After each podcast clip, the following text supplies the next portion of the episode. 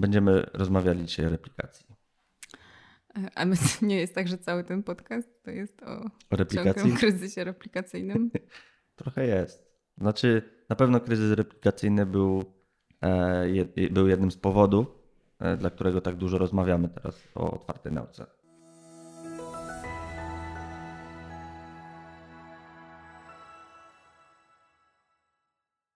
No właśnie, powiedzieliśmy o tym na początku, ale może Mhm. przypomnimy jeszcze.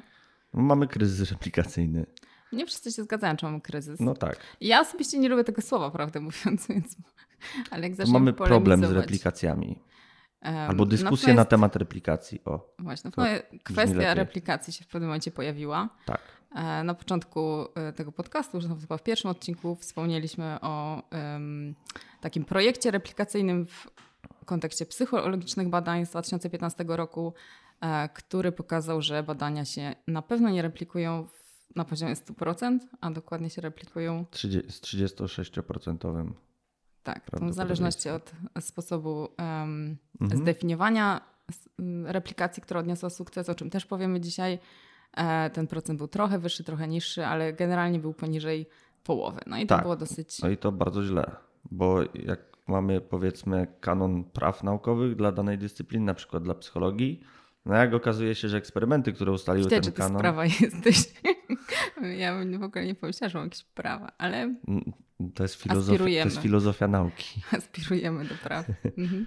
No I prawdy. Tak, dokładnie. I no jak się okazało, że nie możemy zreplikować eksperymentów, na podstawie których ustaliliśmy te ogólne prawa, z których wyciągamy później, e, mamy jakieś wnioski, które z nich płyną i na podstawie tego formułujemy sobie jakieś przewidywania, no to okazuje się, że no, możemy mieć kryzys. Właśnie niektórzy powiedzieli, że mamy kryzys. Mhm. Na No i- pewno wstrząsnęło to Tak. wieloma No i nie osobami. tylko psychologią, no bo jak okazało się, że w psychologii mamy powiedzmy tą replikowalność na, na poziomie 36, powiedzmy 36%, to sprawdzono sobie to też dla ekonomii. Mm, Były, był taki projekt większy replikacji, gdzie wzięto 18 badań mm, takich laboratoryjnych, e, ekonomicznych i udało się zreplikować 11. E, To samo, e, jak sobie przeglądałem materiały, to samo było dla mm, nauk o zdrowiu, gdzie no, mamy bardzo dużo tych badań, zresztą no, popularne, popularni teraz influencerzy fitnessowi e, bardzo szeroko z nich korzystają i okazuje się, że bardzo dużo z tych badań się nie replikuje. Mhm. No, Ale znowu, i, żeby też nie pozostało takie wrażenie, że są jakieś tylko nauki społeczne. E, No to też mówiliśmy wcześniej w, w medycynie. Tak, w Bardzo wiele badań też. nad rakiem, badań podstawowych się nie zreplikowało. E, Z takich ciekawostek, gdy porównywano e, współczynniki właśnie replikowalności w różnych tych projektach replikacyjnych w różnych dziedzinach, okazało się, co Cię może ucieszy, że filozofia eksperymentalna stosunkowo wysoko chyba wypadła w, Tak. e, wskaźnikiem replikowalności. Widocznie eksperymenty myślowe się dobrze, dobrze się replikują. to, to nie są eksperymenty myślowe. Ale Nie, nie, ża- żarty, No tak. żartami, ale tak, eksperymenty. E, tak, ale to Mhm. częściowo może wynikać z tego, że w tej filozofii eksperymentalnej tych takich klasycznych eksperymentów, na podstawie których e, dokonujemy sobie jakichś uogólnień, nie ma aż tak dużo. I Mhm. faktycznie no, jest efekt Noba na przykład, no to jest przez filozofów eksperymentalnych e, no, z każdej strony przerobiony. I faktycznie te takie główne eksperymenty mamy bardzo, jest dużo, bardzo dużo literatury, ludzie to powtarzają w różnych kontekstach i to jest coś, co się replikuje. Faktycznie filozofia e, eksperymentalna ma się całkiem nieźle. To możemy jeszcze powiedzieć o takim projekcie, który o tyle będzie ważny, że tam potem do niego jeszcze nawiążemy na końcu.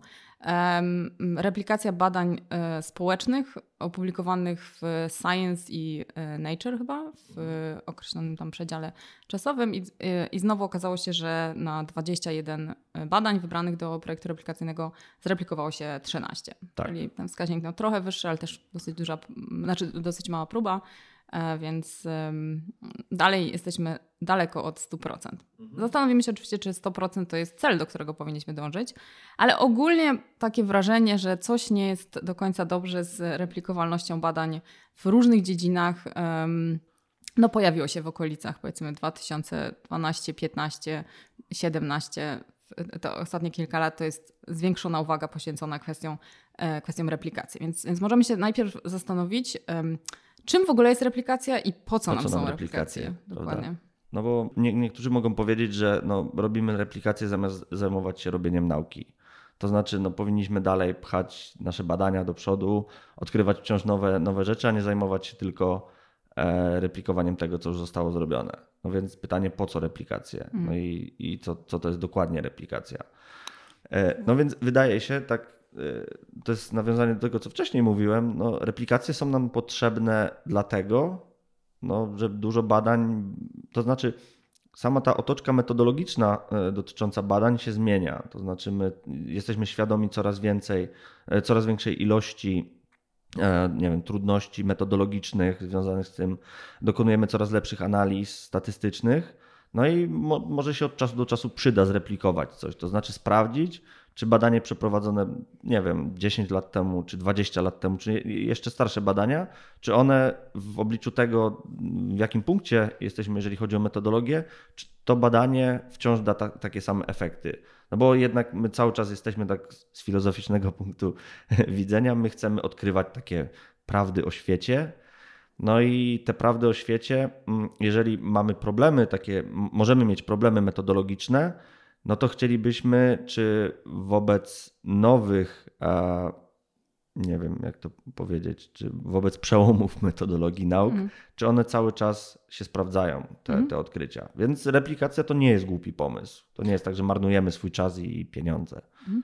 Znaczy jeden z powodów to y, faktycznie jest taki, że być może coś się zmieniło od czasu, kiedy mhm. zrobiliśmy to pierwsze badanie, ale tak naprawdę to pewnie warto zreplikować nasze wyniki, nawet jeśli właściwie niewiele się zmieniło, e, po to, żeby zobaczyć, czy faktycznie nasz pierwszy wynik, który uzyskaliśmy, nie był po prostu przypadkowy. Wiele razy mówiliśmy w tym podcaście o tym, że czasami odkrywamy rzeczy przez przypadek, to znaczy na skutek um, nie wiem, akurat takiego doboru próby, akurat takiego doboru materiału, po prostu coś nam wyjdzie istotnego statystycznie, ogłaszamy e, światu, że, że mamy wynik, może jeszcze nie prawo naukowe, ale, ale przynajmniej wynik, a być może gdybyśmy po prostu zrobili nawet natychmiast e, drugi raz to samo badanie, mogłoby się okazać, że ono się po prostu nie powtórzy. No i w tym sensie wiedza o tym, czy nasze wyniki się są powtarzalne, jest właściwie podstawą e, do tego, żeby włączać te wyniki do systemu nauki. Tak? Już możemy powiedzieć, że już Popper mówił, że e, Arystoteles nauki, już Arystoteles i Platon e, mówili, że no, wiedza naukowa musi być powtarzalna. Także wynik naukowy, który się nie powtórzył, no nie jest odkryciem naukowym. Tak? I on, to jest ważne, że on się ma powtórzyć nie tylko przez o,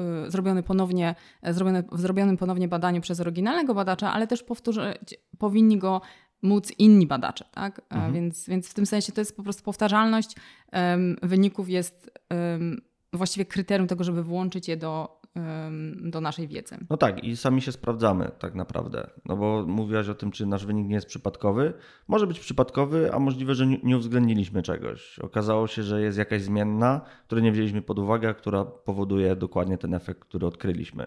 Mhm. Więc robiąc replikację, powiedzmy w innych warunkach, i zwracając uwagę tylko na najważniejsze elementy, e, może się okazać, że no, jeżeli ta replikacja nie wyjdzie, może się okazać, że pominęliśmy coś w naszym badaniu, w raporcie z naszego badania, co było istotne w kontekście tego eksperymentu, więc jak najbardziej mm, powinniśmy to robić, tak się wydaje. No właśnie, jeszcze sobie powiedzmy o tym, mm, czym właściwie jest replikacja, jak definiujemy replikację i czy mamy różne rodzaje replikacji. Więc y, takie replikacje, o której będziemy mówić dzisiaj, to jest y, taka dokładna replikacja która polega na tym, że robimy drugi raz to samo badanie z uwzględnieniem wszystkich kluczowych dla wyniku elementów. Tak? Czyli teraz ważne jest, żeby sobie do, doprecyzować, co to znaczy z uwzględnieniem wszystkich kluczowych elementów, bo nie zawsze replikacja musi być, yy, musi zawierać absolutnie wszystkie elementy badania, tak? tylko takie, które z teoretycznego punktu widzenia yy, przysłużyły się temu, że uzyskaliśmy dany wynik. Tak? Czyli, yy. Czyli dobór próby tak, ale kolor ścian już raczej nie.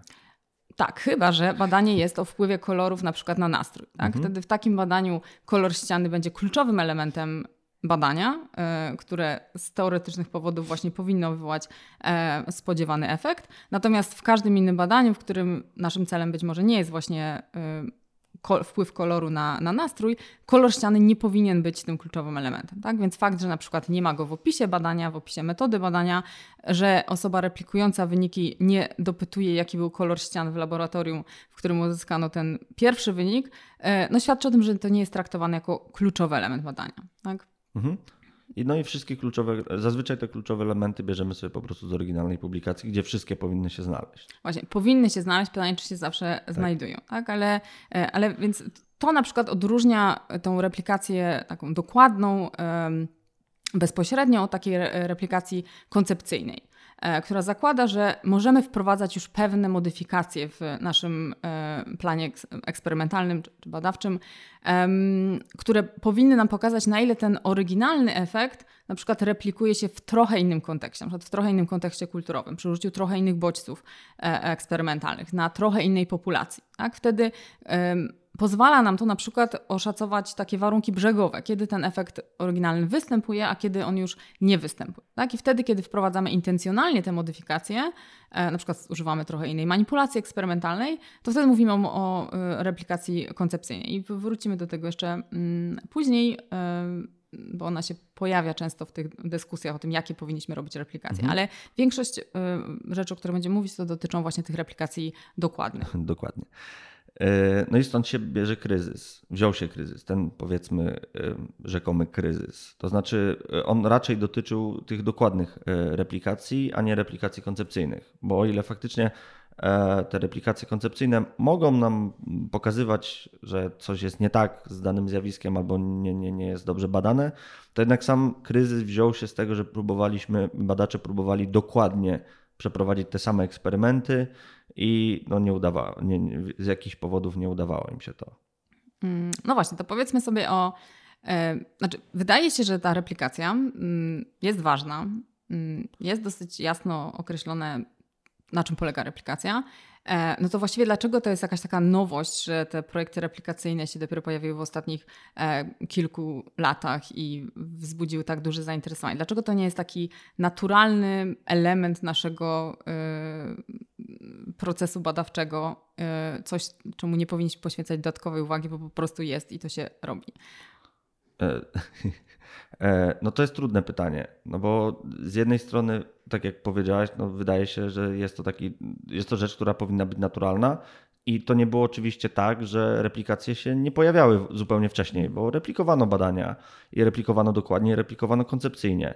No ale w pewnym momencie, jak dostaliśmy coś, co było, przynajmniej ja mam takie wrażenie, dostaliśmy coś, co było takim powiedzmy zastanym kanonem wiedzy dla, dla jakiejś dyscypliny i w pewnym momencie mogliśmy odnieść wrażenie, że ten kanon wiedzy był taki zupełnie niewzruszalny. Mieliśmy powiedzmy zestaw, powiedzmy, nie wiem, najważniejszych 20-30 eksperymentów i e, o nich uczono w szkole, e, na studiach.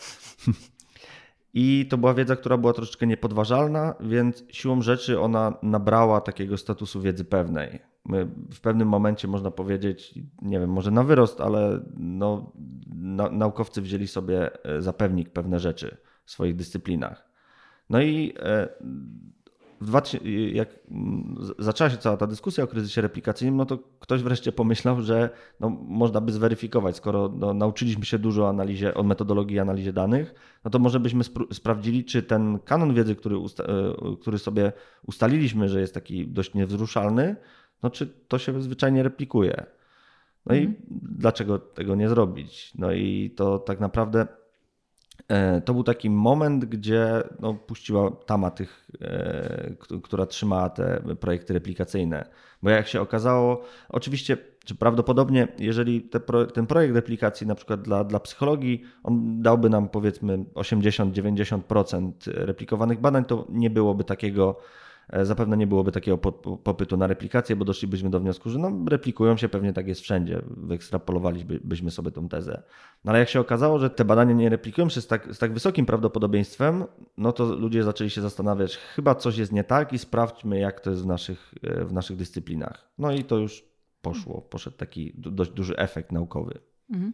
E, tak, ale warto też wspomnieć o tym, że ten, te, te, projekty replikacyjne wcale nie wzbudziły aż takiego wielkiego entuzjazmu u wszystkich. Tak? Że jakby tak naprawdę to był taki początek, może nie wiem czy początek, ale duża dyskusja wokół tak naprawdę sensu tych projektów, znaczenia tych projektów, interpretacji wyników e, tych projektów e, i właśnie takie na przykład interpretacja w kategoriach kryzysu e, nie była powszechnie przyjęta i część osób bardzo silnie oponowała przy, przeciwko temu. Więc może sobie przeanalizujmy kilka takich argumentów, które są wysuwane przeciwko tym mhm. projektom replikacyjnym. jeszcze tylko dodam, no, mhm. my siedzimy troszeczkę teraz w bańce Open Science, więc mm, i jeżeli ktoś słucha tego podcastu regularnie, to może musi się wydawać, że no, to taki wielki kryzys, wielki problem, ale faktycznie masz rację, że no, wielu naukowców jest no, przeciwnym takim mm, projektom. To jest e, marnowanie zasobów, marnowanie pieniędzy i powinniśmy robić coś zupełnie innego. Jest duża debata na ten temat. Mm. To, to nie jest tak, że teraz ja mogę być sam trochę skrzywiony, że, że to jest wielki problem i powinniśmy o tym rozmawiać. Niektórzy nie uważają, że, to, że, że, że, powinniśmy o tym rozmawiać. Aż przynajmniej nie powinniśmy rozmawiać aż tak dużo, więc w 100% się zgadzam. Chociaż tutaj też możemy powiedzieć, że ta, dyskusja wokół tych projektów replikacyjnych, jakby ton tej dyskusji się zmienia i, mm. i na pewno te reakcje początkowe, e, zresztą e, Brian Nosek, który był jednym z organizatorów tego e, pierwszego projektu replikacyjnego w psychologii, mówi, że na początku, jak zwracali się do autorów oryginalnego badania z prośbą o informacje o tym, jak dokładnie ono było przeprowadzone, czy o konsultacje, to właściwie traktowane to było jako taką z dużą podejrzliwością, że ktoś ich atakuje, że ktoś chce pokazać, że coś źle zrobili i, no i było, że tak powiem, większe napięcie wokół tych, tych replikacji i prób replikacji wtedy, niż te kilka lat później, kiedy już jakby trochę znormalizowała się sytuacja wokół um, takiego podejścia do, do robienia właśnie replikacji. No ale dobra, wróćmy jeszcze do tego, tych pierwszych reakcji na, na projekty replikacyjne i na ten relatywnie niższy od oczekiwanego y, poziom replikowalności. Czyli pierwszy w ogóle y, y, taki wątek, który się pojawił, to jest, dotyczył właśnie tego, tej interpretacji replikacji, czyli co to znaczy, że replikacja jest udana bądź nieudana.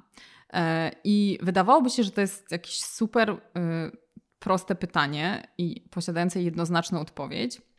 I ono takie proste, jednoznaczne nie jest. To znaczy, nawet w tym oryginalnym projekcie replikacyjnym z 2015 roku zastosowano trzy kryteria oceny tego, czy dane badanie się zreplikowało, czy nie. Czyli jeszcze przypomnijmy, w tym projekcie skoncentrowano się na 100 badaniach opublikowanych w czołowych czasopismach psychologicznych, które w oryginalnym które oryginalne badania w większości, zdecydowanej większości były istotne statystycznie. Tak? Czyli tak jak już kiedyś mówiliśmy o istotności statystycznej, wynik uzyskany w tych badaniach e, było bardzo małe prawdopodobieństwo, że byłby uzyskiwany, uzyskany przez przypadek. Więc odrzucamy tą hipotezę zerową, że on jest przypadkowym wynikiem, e, ponieważ jest tak mało prawdopodobne, że byłby przypadkowy. No i teraz pytanie, robimy, czy mamy jedno badanie oryginalne, teraz robimy powtórkę tego badania. Tak jak powiedzieliśmy, zachowując, usiłujemy zachować kluczowe elementy tego badania. No i co to znaczy, że replikacja się udała albo się nie udała? No najprościej moglibyśmy powiedzieć, że dostaliśmy wynik istotny statystycznie. No właśnie. Ale teraz y, pytanie jest takie, y, co jeśli uzyskamy wynik nieistotny statystycznie? No, replikacja się nie udała. No właśnie, czyli jedno z kryteriów oceny tego, czy replikacja się udała, czy nie udała, jest właśnie to, czy istotna statystyczna. Tak? Ale są inne jeszcze kryteria oceny. To znaczy, drugim kryterium, które wzięto pod uwagę, to jest na przykład to, czy uśredniając wyniki, bo tak naprawdę po zrobieniu replikacji mamy już dwie porcje informacji, prawda? Mamy oryginalne badanie i mamy replikację.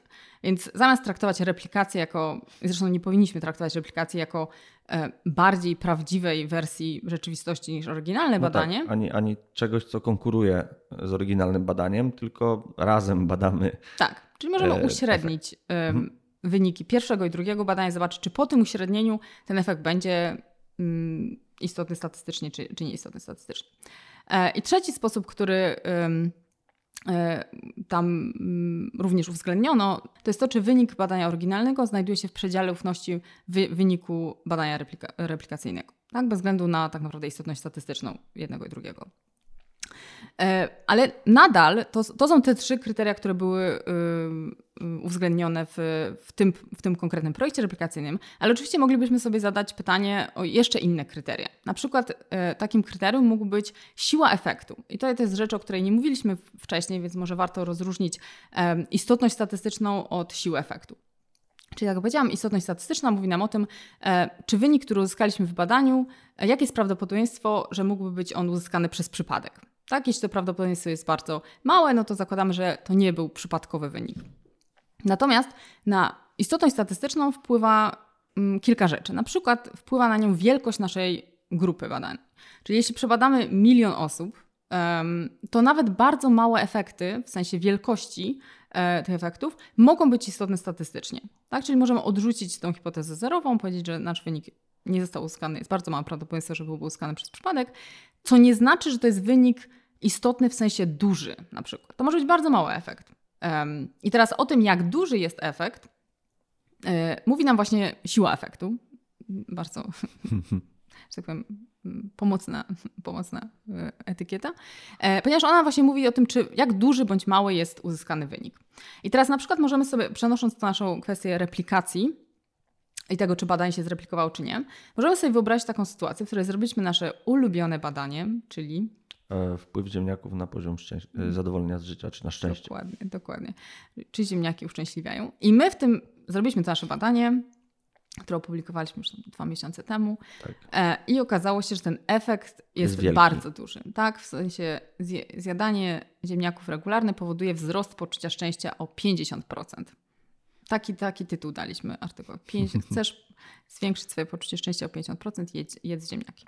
Teraz ktoś zrobił replikację naszego badania Warto wspomnieć, że w tych projektach replikacyjnych grupa, grupa badana była zawsze o wiele większa niż w tych oryginalnych badaniach.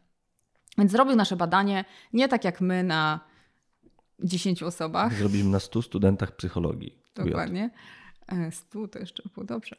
20. 20. Była pandemia, tylko no, 20 osób się zgłosiło. Ciężko. Ale ktoś podszedł bardziej rzetelnie do tego i zrobił badanie na 100 tysiącach osób. 100 tysiącach studentów psychologii UJ. No bo podejrzewam trochę. Ale zrobił na bardzo dużej próbie. I wyszło mu, wyszedł mu istotny statystycznie wynik. Nam też wyszedł istotny statystyczny wynik. No, zreplikowało się nasze badanie. Super. Wspaniale. Po prostu nasz... Y, tylko, że różnica jest taka, że w naszym badaniu ten efekt był 50%, a u niego jest na przykład 0,0005%. E, no i pytanie jest takie, czy naprawdę nasz wynik się zreplikował. To znaczy, nie do końca. Mimo tego, że jest istotny statystycznie, nasz był istotny, ten jest istotny, mogliśmy powiedzieć, no udana, udana no, replikacja. Podobna jest tendencja, bo powiedzmy zwiększają Dokładnie, w tym samym kierunku. Dokładnie. Tak? Um, jakbyśmy uśrednili nasze, nasze badanie tak. i ich badanie, dalej istotny statystycznie wynik. Tak. Ale no to pokazuje, że. Ale czujemy, jest, że coś jest nie tak. Coś jest nie tak, tak? Już może niekoniecznie te 50% możemy obiecywać po zjadaniu ziemniaków. Więc dlatego jakby jest dyskusja właśnie o, na temat tego, co, y, jak, kiedy replikacja jest udana. Y, I są określone podejścia statystyczne zaproponowane, które dotyczą tego, jak um, traktować tę kwestię replikacji. Um, tutaj nie będziemy się nad nimi pochylać. No ale warto powiedzieć, że takie dyskusje dotyczące tego, jak interpretować wyniki, nie dotyczą tylko replikacji. Czyli w jakimś sensie to nie jest unikatowe dla, dla replikacji. Um, no i, i ta, ta, ta, dziedzina, czy te analizy rozwija się, że jak ktoś chce znaleźć na to pytanie odpowiedź e, i ma, że tak powiem, otwarty umysł i dobre intencje, to, to znajdzie odpowiedź na to pytanie. Dobra, czyli to jest pierwsze, pierwsza krytyka. Czy są jeszcze jakieś problemy mieli badacze no tak. z replikacjami? Mm, okazuje się, że nawet jak sobie weźmiemy te, e, te badania, okazuje się, powiedzmy, replikacja się nie, uda, nie, nie udała nam. No i możemy, możemy wprost powiedzieć, no nie uda się, więc no to pierwsze badanie zapewne, ponieważ zrobiliśmy drugie badanie, gdzie już jesteśmy bardziej e, świadomi metodologicznie, zastosowaliśmy lepsze narzędzia statystyczne i powiedzmy, e, mieliśmy większą próbę, no to, to, to okazuje się, że to pierwsze badanie no to albo zostało źle przeprowadzone, no albo przypadkiem, mimo dołożonych wszelkich starań, e, no to jest jednak kwestia przypadku. No ale możemy argumentować, że no zaraz, no nie do końca. Zobacz, my tu wszystko dobrze zrobiliśmy. Ty zrobiłeś wszystko to, co my opisaliśmy i ci nie wyszło, no więc może my coś przeoczyliśmy, to znaczy jest jakiś e, ukryty moderator, czyli coś, co może wpływać na, na to, co my uzyskaliśmy, które, o którym, którego my nie byliśmy świadomi, a e, którego, którego nie zaraportowaliśmy, więc ty też z niego nie skorzystałeś. No i możliwe, to mogą być. Zazwyczaj mówi się o tych moderatorach w kontekście kultury, szczególnie e, w tych badaniach z zakresu psychologii społecznej, bo one tam są mm, takie najbardziej oczywiste. No ale tak naprawdę tymi ukrytymi moderatorami może być dosłownie wszystko. Mm, wcześniej Zawsze mówiliśmy. jest ukryte. tak. E, wcześniej mówiliśmy o tym kolorze ścian, no więc mm, dajmy na to, ktoś przeprowadził to, to nasze badanie o ziemniakach na 100 tysiącach osób, no i nie wyszło. Nie ma, nie, nie, nie, nie, nie poprawia, nie ma żadnej różnicy. No i zaczynamy się zastanawiać nad tym i powiedzmy, że jedną z takich rzeczy, której nie raportowaliśmy, to była odmiana ziemniaka. no, nie napisaliśmy o tym, bo dla nas jest oczywiste, że no, najlepszy ziemniak to polski ziemniak, ten, który jest najbardziej popularny w Polsce. Nie wiem, jaki jest najbardziej popularna odmiana ziemniaka w Polski. Polsce. Polski ziemniak. A ten ktoś zrobił to powiedzmy na batatach. No bo sobie pomyślał, no ziemniak to ziemniak, więc sobie zrobię. No i okazało się, że bataty to by było w sumie dziwne, bo bataty to takie słodkie są, więc no nieważne. Natomiast e, zrobił, nie wyszło. Ale właśnie to uświadamiało ludziom, że ich życie jest gorzkie w porównaniu do tych batatów. No, może tak, może tak być. M- może też tak nie być. Musimy zrobić to badanie. Tak, koniecznie. E, no i możemy sobie teraz, e, no jeżeli to nie wyszło, no i ktoś opublikował to, jest rant na polskich badaczy, którzy no niestety nie udało im się, tutaj sprzedają nam jakieś te lipne hipotezy dotyczące ziemniaków. No ale jak zaczynamy teraz grzebać sobie w tym badaniu, my, ponieważ na, nam jest przykro po opublikowaniu tej replikacji, tej udanej, nieudanej, replik, udanej, nieudanej replikacji, Aż to jest nam przykro i nawet jedzenie ziemniaków nie pomaga. Dokładnie. Więc zaczynamy czytać to, co tam się wydarzyło, i gdzieś jest wspomniane, że użyli zamiast ziemniaków, zamiast polskich ziemniaków, użyli batatów. A my tak, ha, Ha. I, I mamy, mamy to. ukryty moderator. I piszemy teraz odpowiedź, e, komentarz, artykuł ko- komentatorski do tego, albo piszemy na swoim blogu. e, tak, e, polskie ziemniaki i szczęście.com. No i piszemy, że e, no, to, co, co e, wpłynęło na, e, na, na to, że ta replikacja się nie udała, to był ukryty moderator, i tym ukrytym moderatorem była odmiana ziemniaków. I w ogóle to gdyby oni nas zapytali, To my nas byśmy oczywiście napisali, to byśmy powiedzieli, że te bataty, to co to w ogóle Tak. tutaj... I o ile w tym przypadku no on jest taki troszeczkę przerysowany, no bo tu mamy ziemniaki, tu bataty, ale no, te ukryte moderatory mogą być bardzo subtelne. To znaczy, mogli to zrobić też na ziemniakach, i to jest troszeczkę różniąca się smakiem odmiana e, z kraju X. I e, no, możemy tego w ogóle nie wyłapać, no bo jest napisane użyliśmy ziemniaków, my napisaliśmy użyliśmy ziemniaków i nie zastanawiamy się nad tym. I to może być tak, że no oczywiście, jeżeli ta replikacja się nie udała, no i, a my mamy, mm, mamy podstawy do tego, żeby twierdzić, że no w naszym badaniu wszystko było dobrze zrobione, więc czasem warto przyjrzeć się temu, tej replikacji i sprawdzić, e, jakie ewentualnie, e, jakie, jakie rzeczy mogły wpłynąć na to, że ta replikacja się nie powiodła. No i czasem się okazuje, że ktoś nie wziął pod uwagę jakiegoś elementu, który dla nas był oczywisty, a którego na przykład w tym badaniu nie raportowaliśmy. No właśnie, tylko to jest takie, e, to ma swoje dobre strony i złe strony. Tak. Dobra strona jest taka, że oczywiście tak może być. To znaczy, że faktycznie jest tak, że tylko polski ziemniak podnosi poczucie szczęścia, a bataty Tylko nie. polski ziemniak w Polsce. Właśnie. E, Więc jest to w jakimś sensie nowa wiedza, którą uzyskujemy z takiej replikacji. W, w tym sensie ta replikacja przestaje być tą replikacją bezpośrednią, dokładną, a staje się bardziej już tą replikacją koncepcyjną, w której sprawdzamy, em, czy in, użycie innych bodźców tak, o- odnosi taki sam efekt. Więc, więc z jednej strony możemy powiedzieć, no super, właściwie y, dowiedzieliśmy się czegoś nowego. Em, problem jest taki, y, kiedy my za każdym razem, jak ktoś przychodzi do nas z, z brakiem replikacji naszego wyniku, patrzymy z wielką uważnością wtedy na jego metodę i to, co y, on czy ona y, zrobili i mówimy, ha, to jest kontekst Tak. kulturowy, Robimy to jest ta- grupa badawcza. Robimy tak, bo jesteśmy bardzo kreatywni. Bardzo jesteśmy, nie, no, jesteśmy analityczni, wnikliwi, wtedy I kreatywni. widzimy, widzimy, że właśnie. Więc w jakimś sensie pozwala nam to właściwie w nieskończoność chronić ten nasz wynik, który przestaje być podatny w ogóle na weryfikację. Tak, a y, jeszcze jest jedna, y, tutaj do tego można dorzucić jedną bardzo ważną rzecz, bo jak się czyta, no bo jest dyskusja na temat tych ukrytych moderatorów i jak się czyta te powiedzmy komentarze dotyczące ukrytych moderatorów, to gdzieś jak czytałem, ktoś słusznie zauważył, że tak może być, jasne i powinniśmy przeanalizować jeden, drugi eksperyment i sprawdzić, czy czegoś tam nie ma.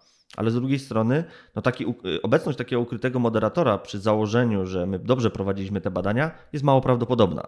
Więc to nie będzie tak, y, że za każdym razem znajdziemy ten ukryty moderator, bo to na pewno nasze badanie było super i tam replikacja, w replikacji po prostu coś zostało zmienione i to dlatego nie wyszło. Więc no powinniśmy brać pod uwagę to, że raczej nie jest tak, że jest jakiś ukryty moderator. Mhm. No plus y, oczywiście powstaje też takie pytanie, ym, jeśli ten, na przykład ta odmiana ziemniaków, bądź ten kontekst kulturowy ma znaczenie, to jakim cudem ten ukryty moderator przestaje być ukryty dopiero wtedy, jak zobaczyliśmy, że ktoś zrobił coś innego i mu nie wyszedł nasz wynik. Tak? Znaczy, jeśli my byliśmy świadomi tego, znaczy, po pierwsze, to byliśmy wielkimi szczęściarzami, że trafiliśmy na taki kontekst, taką odmianę, takie warunki, taką ścianę w laboratorium e, o takim kolorze, który pozwolił nam uzyskać nasz wynik. E, więc w jakimś sensie dlaczego te warunki akurat y, nam się przytrafiły takie szczęśliwe. Plus jeśli nawet nam się przytrafiły, a my ich nie byliśmy świadomi, bo nie byliśmy w stanie powiedzieć y, przed zrobieniem tej replikacji, że wiesz co, ważna jest odmiana ziemniaka, ważny jest kontekst, ważna jest um, nie wiem, wielkość talerza, z którego badani będą te ziemniaki jedli i tak dalej, no to w jakimś sensie my właściwie nie rozumiemy tego zjawiska. To znaczy my nie byliśmy w stanie wcześniej sprecyzować tych warunków, w których skuteczna replikacja powinna zajść, a w których spodziewamy się, że nie, nie będzie mhm. Y, miała miejsce. no i to jest nasza odpowiedzialność, no bo jeżeli sprzedajemy to badanie, ziemniaki wpływają, podnoszą poziom zadowolenia z życia, poziom y, szczęścia. No i my sprzedajemy to jako ogólną tezę. Tam nie ma małym druczkiem dopisane y, w Polsce i tylko jeden rodzaj ziemniaków. Więc jeżeli coś sprzedaliśmy jako tezę taką bardzo ogólną, no to my trochę jesteśmy za nią odpowiedzialni. I e, no to nie jest nawoływanie, bo oczywiście my chcemy odkrywać te takie ogólne prawa. My nie chcemy odkrywać praw tylko, które się sprawdzają w Krakowie o 15.60 i na Ingardena, ale chcemy sprzedawać prawa, które będą zawsze, za, zawsze działały. Więc 15.60? 15.60 powiedziałem. No, okay. To się wytnie. Tego nie wytniesz? attention check Ach, po prostu. Przepraszam. Czy ja tu cię uważnie słucham? Chciałem powiedzieć 15-16. No, no, nie wiem, no mniejsza. E, dobra, spoko. To się nie wytnie najwyżej. Może powiedziałeś 15-16, tylko źle usłyszałam. No. E, dobra, wytnie się. Um... e, no, ale wracając. E, no i my chcemy, moglibyśmy do każdego e, badania dopisywać w naszym kontekście kulturowym e, i dawać bardzo dużo specyfikacji i, i bardzo dużo specyfikacji, czasem niepotrzebnych, no ale no, my jednak chyba powinniśmy jako naukowcy, którzy korzystają z pewnych teorii, my powinniśmy wiedzieć, co jest istotne. No, wiedzieć. Nie wiem, czy powinniśmy wiedzieć. Powinniśmy próbować e, doprecyzowywać, ale jak nie wiemy, to też okej. Okay. W sensie może się okazać, że nie wiemy. I może my naprawdę myślimy, że ziemniaki w ogóle powodują szczęście, tylko wtedy powinniśmy być otwarci na to, że no nie. No tak. W tych warunkach nie powodują szczęścia. I to jest właśnie taki ciekawy pomysł, który ostatnio w, te, w tym kontekście jakby mm, jak wspomóc autorów, badaczy, badaczki e, w tym, żeby właśnie doprecyzowali te warunki i jakby mm, jasno komunikowali, w jakich warunkach oczekują tej replikacji, a w jakich nie oczekują albo w jakich może po prostu nie wiedzą, czy badanie się zreplikuje. E, to jest taka propozycja, żeby w artykule, w, w dyskusji dodać taką taki paragraf, taką część te, tej dyskusji, która się nazywa Ograniczenia dla generalizowa... generalizowalności. Gener generalizowalności. Uogólniania. Po angielsku to lepiej brzmi. Dla uogól... O, właśnie, może tak. Uogólniania um, wyników. I chodzi o to, żebyśmy właśnie po zrobieniu takiego badania o tych nieszczęsnych ziemniakach zastanowili się, w jakich, jakby, co takiego było unikatowego w tym naszym badaniu, co powoduje, że może nam się udało uzyskać ten wynik, ale ten wynik właśnie nie będzie generalizowalny na inne konteksty. Czyli właśnie, zrobiliśmy badanie w Polsce, nie wiemy jak to jest e, gdzie indziej. Zrobiliśmy badanie tylko na młodych osobach, nie wiemy jak to y, działa na starszych osobach. Zrobiliśmy na tej określonej odmianie ziemniaka, nie wiemy jak to będzie działało y, być może szczęście mierzyliśmy tylko w jeden sposób, na przykład deklaracjami osób badanych, a nie mierzyliśmy w inny sposób. I w tym sensie mówimy, My uzyskaliśmy ten wynik w takich warunkach. Myślimy, że teoretycznie na przykład nie ma powodów, żeby nie spodziewać się tego samego wyniku właśnie w, tym, nie, w innych krajach. Ale, ale nie wiem, warto byłoby to sprawdzić. Nie spodziewamy się, można by wprost powiedzieć. Sądzimy, że to powinno działać tak samo. Tak, w szczególności w naukach, jeżeli jesteśmy w naukach społecznych, no, gdzie tych czynników jest bardzo dużo, których, które potencjalnie moglibyśmy wziąć pod uwagę.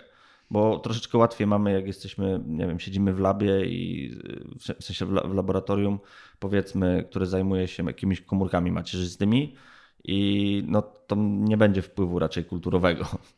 Natomiast my, no, robiąc nauki społeczne, no to jesteśmy narażeni na to, że no, dużo może zmieniać to, gdzie jesteśmy, to znaczy jakie są, nie wiem, przekonania ludzi dotyczące, dotyczące określonej kwestii, jaki kontekst kulturowy jest tak ogólnie pojęty i tak dalej, i tak dalej. Więc to brzmi jak bardzo racjonalna propozycja. Mhm. Z tym to się wiążą dwie rzeczy, o których jeszcze możemy powiedzieć w kontekście replikacji. Po pierwsze właśnie um, modyfikacje materiałów na przykład eksperymentalnych w zależności od um, kontekstu.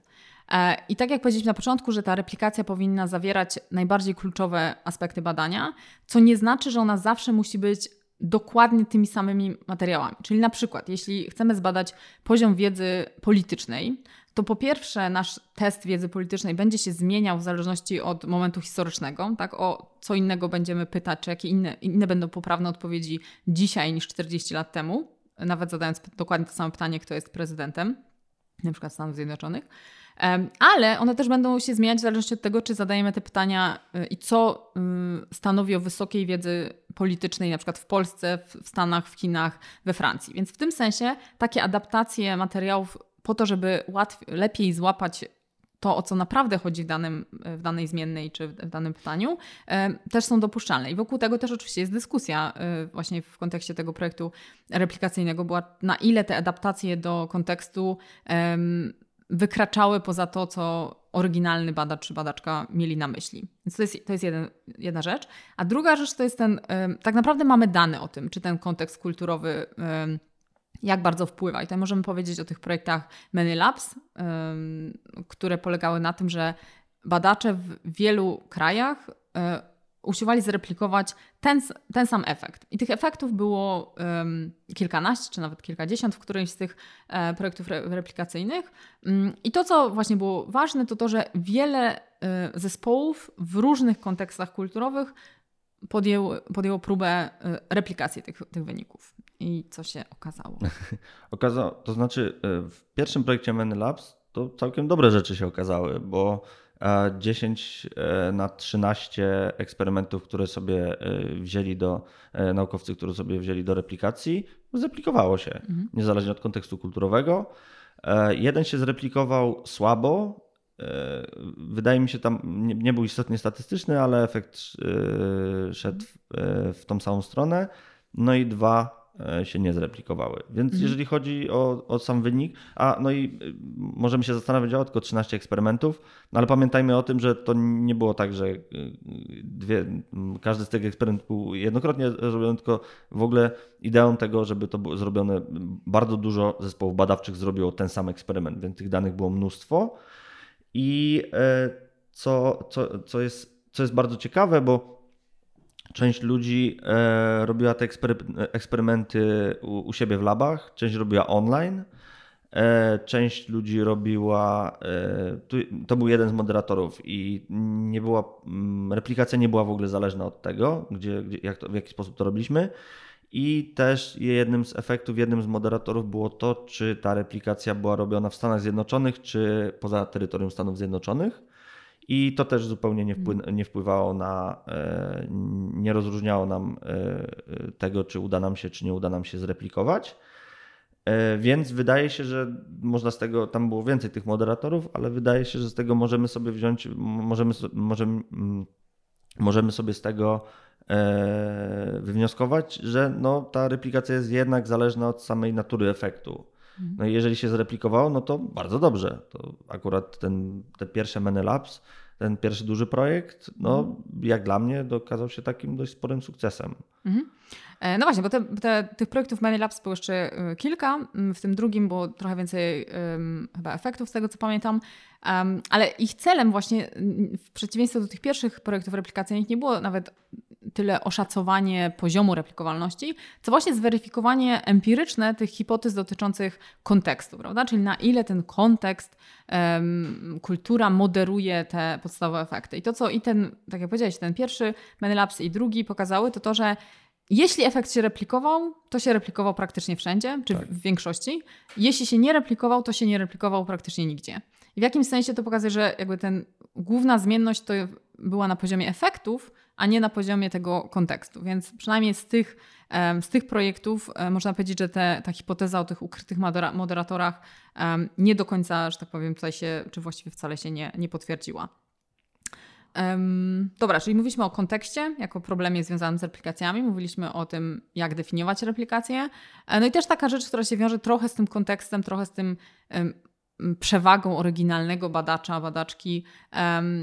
To jest taki argument o tym, że no nie udało się, bo po prostu nie mieli wystarczającego ekspertstwa ci, co zrobili replikację. Że jakby, że, że właściwie robienie badań to jest trochę taka sztuka, um, a nie tylko po prostu znajomość jakiejś techniki, więc, więc ten oryginalny badacz po prostu wiedział, jak to zrobić. Nawet jeśli nie do końca umiał to sprecyzować w artykule, potem w metodzie.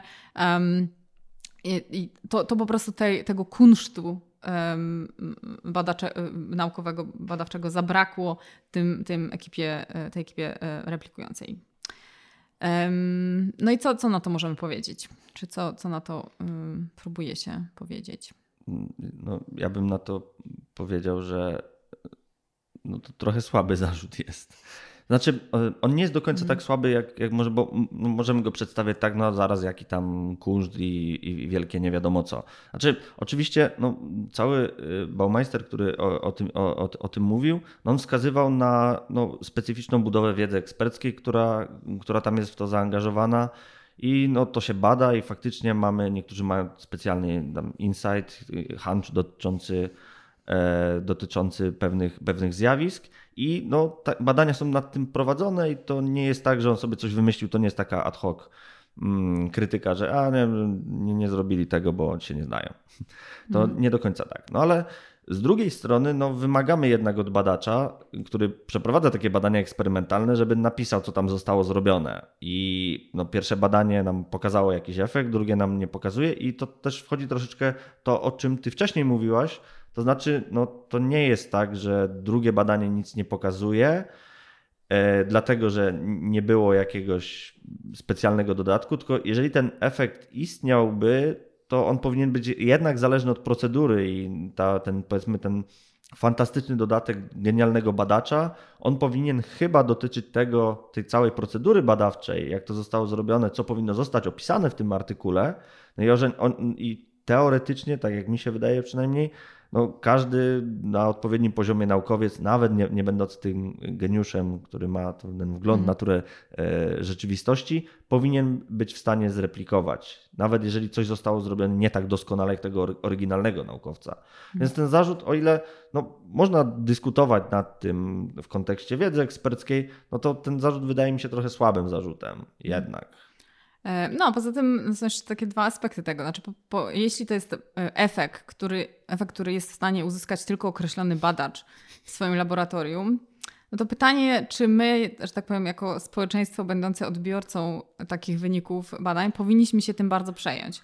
W tym sensie, że jeśli tylko na przykład efekt tych ziemniaków, to jesteśmy w stanie my uzyskać, e, ale już nikt inny, kto będzie jadł te ziemniaki, że tak powiem, sam z siebie, no to czy to jest w ogóle dla niego ważny wynik, tak? To jest może jakaś unikatowa e, historia studium przypadku, które dany badacz jest w stanie uzyskać, um, ale to się nie generalizuje, na pewno się nie generalizuje na przykład w przypadku nieudanych replikacji na innych badaczy. Więc czy będzie się generalizować na przykład na potem ludzi, którzy będą chcieli skorzystać z takiej wiedzy? Może oni też nie mają tego ekspertstwa i nie wiedzą, jak mają sobie zastosować daną terapię na przykład, albo nie wiedzą, jak mają jakąś interwencję nie wiem, psychologiczną u siebie e, przeprowadzić i też nie uzyskają tego efektu, więc w jakimś sensie nie można, nie, nie, będą za każdym razem pisać do badacza z prośbą o konsultację, czy ta ich interwencja to jest już e, właściwa i wystarczającym kunsztem się wyka wykazali, czy nie. Więc w jakimś sensie to też jest takie, um, no uderza tak naprawdę w wynik uzyskany przez tego badacza. Jest takim argumentem przeciwko generalizowalności tego, tego wyniku, więc to jest jeden um, aspekt. No, a drugi aspekt jest taki, że to jest takie stanowisko, które w jakimś sensie uprzywilejowuje pierwsze badanie. Czyli, że pierwsze badanie jest z jakichś względów lepsze, e, lepiej zrobione, bardziej powinniśmy mu ufać, a drugie badanie mm, jest siłą rzeczy gorsze. E, I ono jest oczywiście jeden wymiar, na którym to jest e, prawda, to znaczy na poziomie kreatywności. Ktoś, kto pierwszy wpadł na taki pomysł, no jest w jakimś sensie bardziej kreatywny niż ktoś, kto tylko skopiował cudzy pomysł. Natomiast w replikacjach nie chodzi, to one nie konkurują pod względem kreatywności, prawda? Konkurują, jeśli chodzi o, czy nawet nie konkurują, ale robimy je po to, żeby sprawdzić na ile rzetelny i powtarzalny jest dany wynik. Natomiast, więc ten, ten takie podejście uprzywilejowania pierwszego badania w stosunku do drugiego badania no jest fałszywe, dlatego że świat zewnętrzny, który my usiłujemy badać w tych naszych badaniach, czy to będą badania psychologiczne, medyczne, czy jakiekolwiek inne, on nie wie, że pierwsze badanie było pierwsze, a drugie było drugie. Tak? On po prostu um, reaguje na określone bodźce eksperymentalne, które zastosowaliśmy i udziela nam odpowiedzi raz, udziela nam odpowiedzi drugi raz. Równie dobrze kolejność mogła być odwrotna, prawda? Więc w jakimś sensie można sobie tutaj, e, Andrew Gellman proponuje taką heurystykę mm, odwrócenia w czasie. Teraz jakbyśmy pomyśleli o tych dwóch badaniach, gdyby to replikacja była najpierw, a potem było to badanie powiedzmy oryginalne. I bardzo często okazałoby się, żebyśmy w ogóle się nie przejęli tym drugim badaniem oryginalnym, dlatego że replikacje bardzo często są robione na, czy, czy właściwie najczęściej na o wiele większych próbach.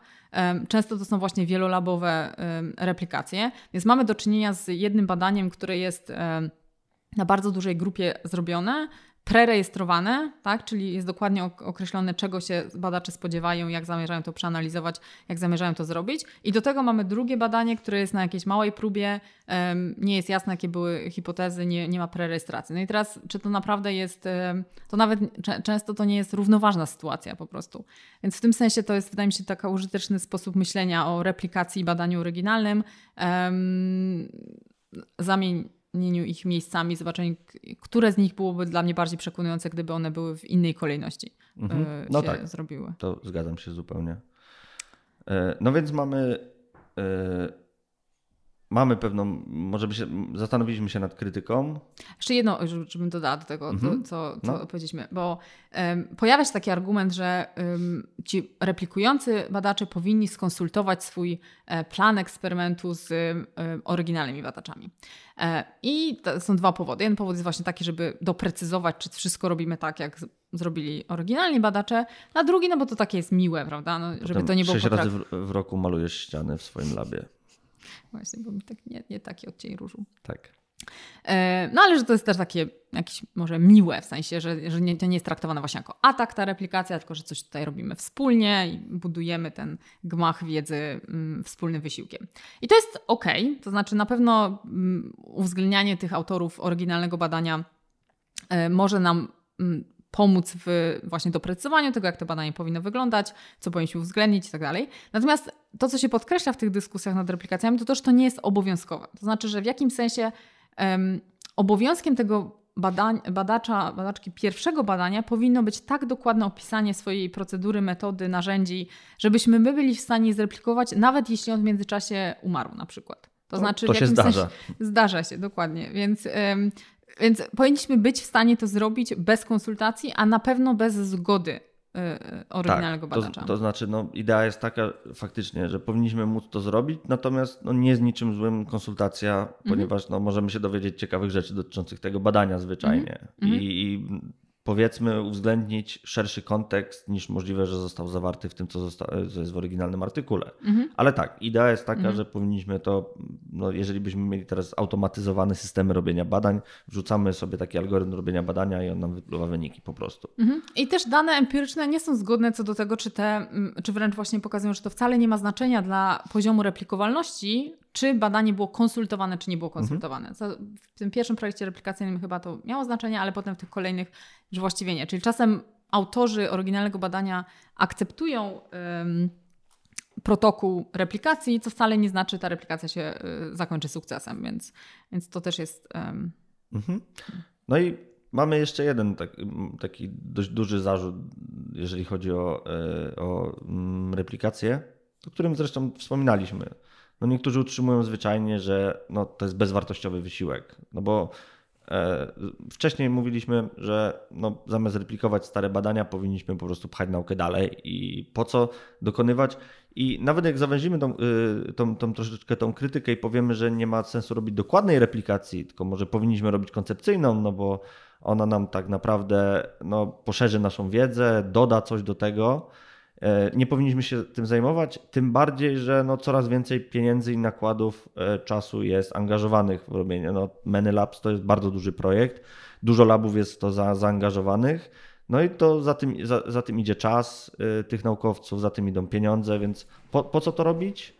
Jak moglibyśmy robić coś innego, co potencjalnie mogłoby nam się, mogłoby nam się lepiej przydać. Właśnie po co to robić? Teraz się No tak. musimy tak namyśleć. Tak, po co robić? My, my będziemy, no jak już opublikujemy badania o ziemniakach, będziemy zniechęcali ludzi do robienia Weryfikacji. Dokładnie. tak. No bo po co? Jak będą pisać do pa- nas, panie- czy można by zaakceptować ten protokół, to my Nie, nie, spamie. panie, zajmij się pan selerami na przykład, albo, Marchewką. albo marchewką. No, czegoś nowego się dowiemy. My już zrobiliśmy badanie. Właśnie. Tak, badaj inne warzywa, wpływ innych warzyw na szczęście. No, jeszcze można by do tego dodać, że to ewidentnie nie jest cenione. Wydaje mi się, trochę się to zmienia, ale replikacje jako taki format artykułu ym, zawsze trafia do gorszych ym, czasopism. Ym, aha, tylko do gorszych, to już mieliśmy osobny. Odsyłamy do odcinka o jakości czasopism. Ym, ma mniej cytowań, mają replikacje y, niż badania oryginalne. Nawet jeśli są, e, pokazują, że ten efekt oryginalny nie, nie wystąpił. e, Tak, albo a już e, najgorzej, jak pokazuje, że wystąpił, ale jest na przykład słabszy. To już w ogóle i tak każdy zacytuje oryginalny artykuł mówiący o danym efekcie. E, No właśnie, więc, więc w tym sensie to też y, ciekawą tutaj można przy, w, w ramach anegdoty ten projekt replikacyjny, o którym mówiliśmy na początku, e, czyli replikacja y, badań społecznych w Science i Nature. Science nie chciało opublikować wyników tego projektu replikacyjnego. No bo w Science mamy tylko takie breakthrough. Właśnie, takie nowe, nowe odkrycia przez duże O. Tak. No właśnie, czy, i teraz, czy to jest faktycznie bezwartościowy wysiłek? Znaczy ten argument o tych e, replikacjach koncepcyjnych, że róbmy replikacje koncepcyjne, a nie, bo one e, i tak muszą pokazać, że ten efekt jest, a jednocześnie rozszerzają naszą wiedzę. No więc nie do końca tak jest, e, ponieważ na przykład są dane pokazujące, że nawet efekty, które były wielokrotnie replikowane właśnie w sposób koncepcyjny, czyli przy użyciu innych manipulacji, na innych em, grupach, na innych, em, przy użyciu innych być może po- sposobu pomiaru tych zmiennych zależnych, potem i tak się nie replikują, w, jak zrobimy taką bezpośrednią replikację. Czyli nawet duża liczba replikacji koncepcyjnych jeszcze nam nie mówi, czy ten efekt się replikuje, jeśli go zrobimy dokładnie tak samo, jak było badanie oryginalne. Więc w tym sensie to nie jest do końca trafiony argument, że tylko replikacje koncepcyjne. E, No i też możemy powiedzieć, a zaadresować ten, ten problem, czy one nam coś, czy replikacja nam coś mówi, coś, czy coś wnosi do naszej wiedzy. No więc wnosi do naszej wiedzy, ponieważ w takim podejściu trochę, jak można powiedzieć, bajesowskim o, y, do naszej wiedzy o świecie, jeśli mamy replikację, która daje ten sam wynik, co badanie oryginalne, no to to nam umacnia naszą wiarę w teorię, która zainspirowała to badanie oryginalne. Tak? Czyli dodajemy, musielibyśmy być w 100% pewni e, wcześniej, przed zrobieniem replikacji, żeby ta nowa, nowe badanie nic nam nie dodało.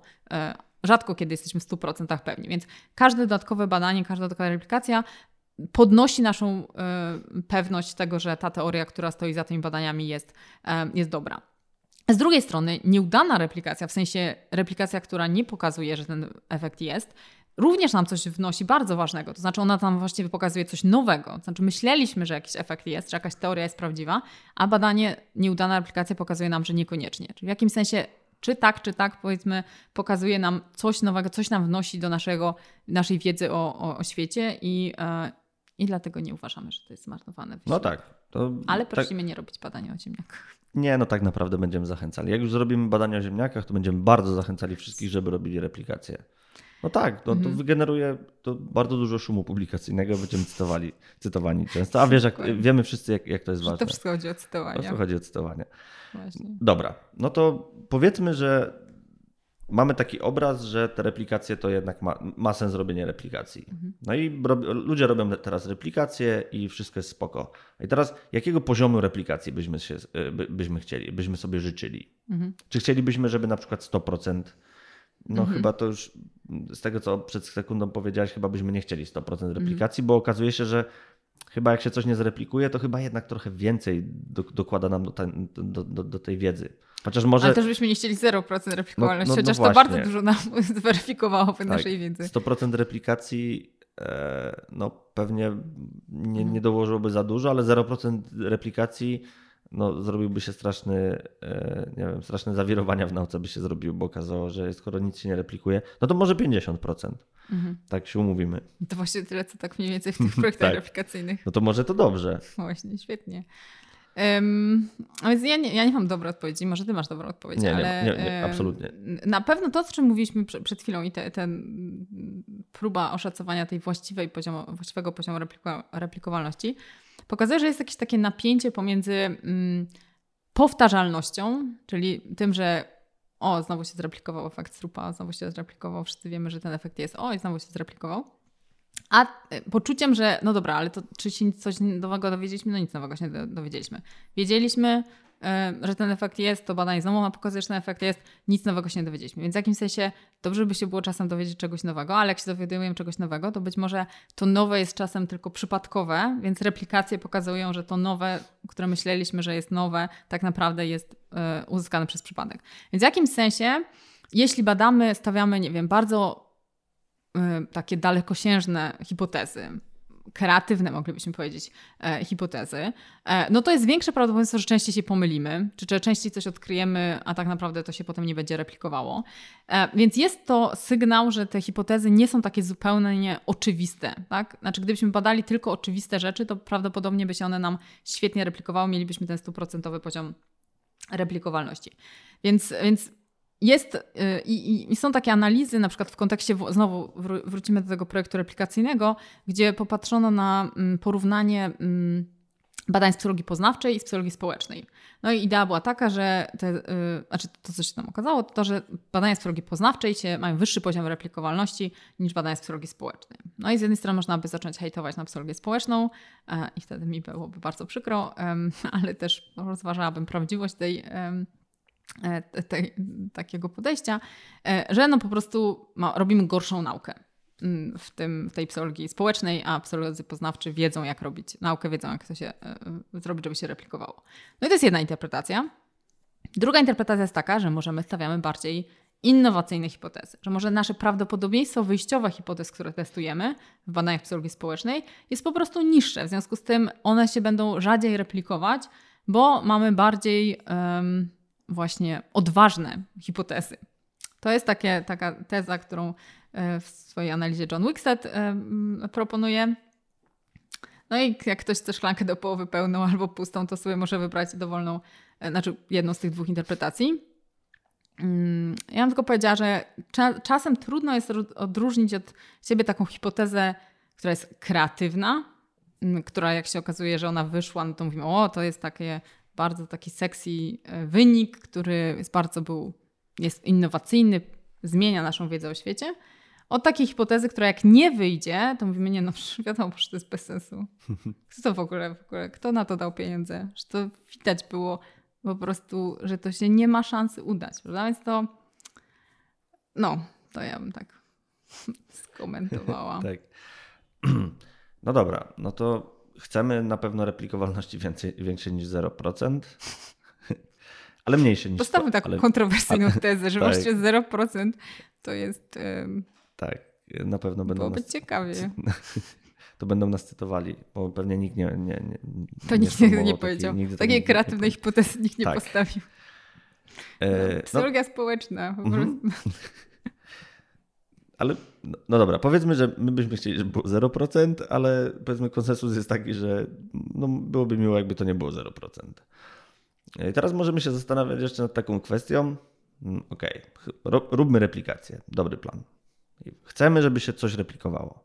I teraz pytanie, czy chcemy czy jest w ogóle jakiś klucz doboru badań do replikacji? To znaczy, czy powinniśmy skupić, no bo to jednak są nakłady. No, trzeba czas poświęcić i pieniądze na replikację danej hipotezy. Czy powinniśmy się rzucać na randomowe hipotezy? To znaczy, czy mhm. ktoś, ktoś zrobił w czasopiśmie publikowanym tylko w jakimś, nie wiem, nie w języku angielskim, czy w jakimś innym języku, mm, cytowane zero razy, ktoś zrobił sobie jakieś badanie, jeszcze student, i coś mu tam wyszło, postawił hipotezę, czy powinniśmy takie badania replikować, czy może powinniśmy się zająć takimi największymi, e, najbardziej cytowanymi badaniami albo naj, najbardziej cytowanymi efektami e, omawianymi w literaturze? Czy jest, powinniśmy w jakiś, w jakiś sposób dobierać te badania, które chcemy mm. replikować? Mm. No, to jest w ogóle bardzo, bardzo ciekawe pytanie i bardzo dobre pytanie. Co powinniśmy replikować? E, I taka krótka tylko anegdota do tego. Kiedyś byłam takiej konferencji, w której ktoś opisywał projekt, y, planowany projekt replikacyjny badań Daryla Bema, które to w 2011 roku y, pokazały, że możemy przewidywać przyszłość. I to właściwie był jeden też z takich symptomów, że coś jest głęboko nie tak z tą nauką, jeśli w takim czołowym czasopiśmie pojawia się wynik, że potrafimy przewidywać przyszłość. E, no i jakby od tej pory było bardzo mnóstwo krytyki tego oryginalnego artykułu. No i dwa lata temu na tej konferencji ktoś proponuje jakieś takie wielkie, wielolabowe um, replikacje te, tego um, i opisuje, ile to będzie w ogóle wysiłku i zaangażowania, ile osób, ile jakie prete- przygotowanie materiałów i tak dalej. No i tak wszyscy słuchają tego i na co na końcu podchodzi e, taka pani filozofka chyba do, do mikrofonu i pyta kto dał pieniądze na taką bzdurę? po, co, po co my robimy tą replikację? Przecież wiadomo, że to, jest, to było złe badanie, to jest po prostu wynik, który jest niewiarygodny. Są już badania, które pokazały. Więc to jakby prowadzi do tego pytania, jak wybierać. No i powiedzmy, że ci autorzy mieli jakiś dobry, może dobry, czy jakiś mieli wyjaśnienie, to znaczy oni chcieli właśnie zbudować taki protokół projektu replikacyjnego, um, który byłby potem replikowany. Więc to nie było tylko kolejne badanie nad przewidywaniem przyszłości. Ale to pytanie jest, jest ważne, jak wybierać te badania do replikacji. E, I um, ostatnio pojawił się taki artykuł, który e, e, Izagera i, i współpracowników, um, który proponują takie kryteria właśnie za, jakby zakotwiczone um, tak naprawdę w takim modelu update'owania wiedzy o świecie, czyli jakby to, co, um, gdzie powinniśmy szukać informacji i jak weryfikować informacje jak to się ma do replikacji. No więc po pierwsze, powinno nas interesować wartość tego odkrycia, prawda? Czyli na przykład um, badania nad um, rakiem pewnie są bardziej y, ważne do tego, żeby je zreplikować, e, niż badania nad kolorem ścian w laboratorium w y, Instytucie Psychologii, jak wpływają na nie wiem, czas reakcji e, badanych w odpowiedzi na kwestionariusz. Więc, znaczy, wa wartość taka społeczna to jest jedno, ale też na przykład wartość mierzona wiem, liczbą cytowań danego artykułu. Tak? Jeśli jest badanie, które nie wiem, zrobiono w latach 70., nigdy nie miało replikacji, a jest w każdym podręczniku psychologii, e, tysiące e, innych artykułów e, je cytują, no to to jest wynik, który na pewno wpłynął na, e, na, e, na, na badania, czy nawet nie tylko na badania, ale na wiedzę psychologiczną, a właściwie my nie wiemy, jak, czy on się replikuje, prawda? Czyli waga, um, wartość tej wiedzy jest, jest jednym z kryteriów, ale drugie kryterium to jest właśnie ta pewność tej wiedzy. Czyli jeśli my mamy jakiś efekt, który y, wielokrotnie replikowany, czyli ilość, e, liczba replikacji przeszłych coś nam mówi o pewności tej wiedzy, ale na przykład mała próba, która była w badaniu stosowana, e, oryginalnym, powoduje, że my właściwie nie, nie jesteśmy do końca pewni, czy jak teraz zrobimy to na dużej próbie, to ten wynik się zreplikuje. Czyli pewność tej wiedzy i wartość tej wiedzy. Tak? To są te dwa, dwa, dwie ważne informacje, które powinniśmy wziąć pod uwagę, decydując się na to, czy chcemy dany wynik zreplikować, czy nie. Czyli największy taki przyrost nowej wiedzy pod wpływem replikacji będzie wtedy, kiedy oryginalne badanie jest obarczone dużą niepewnością, a jednocześnie jest to ważne badanie. Tak?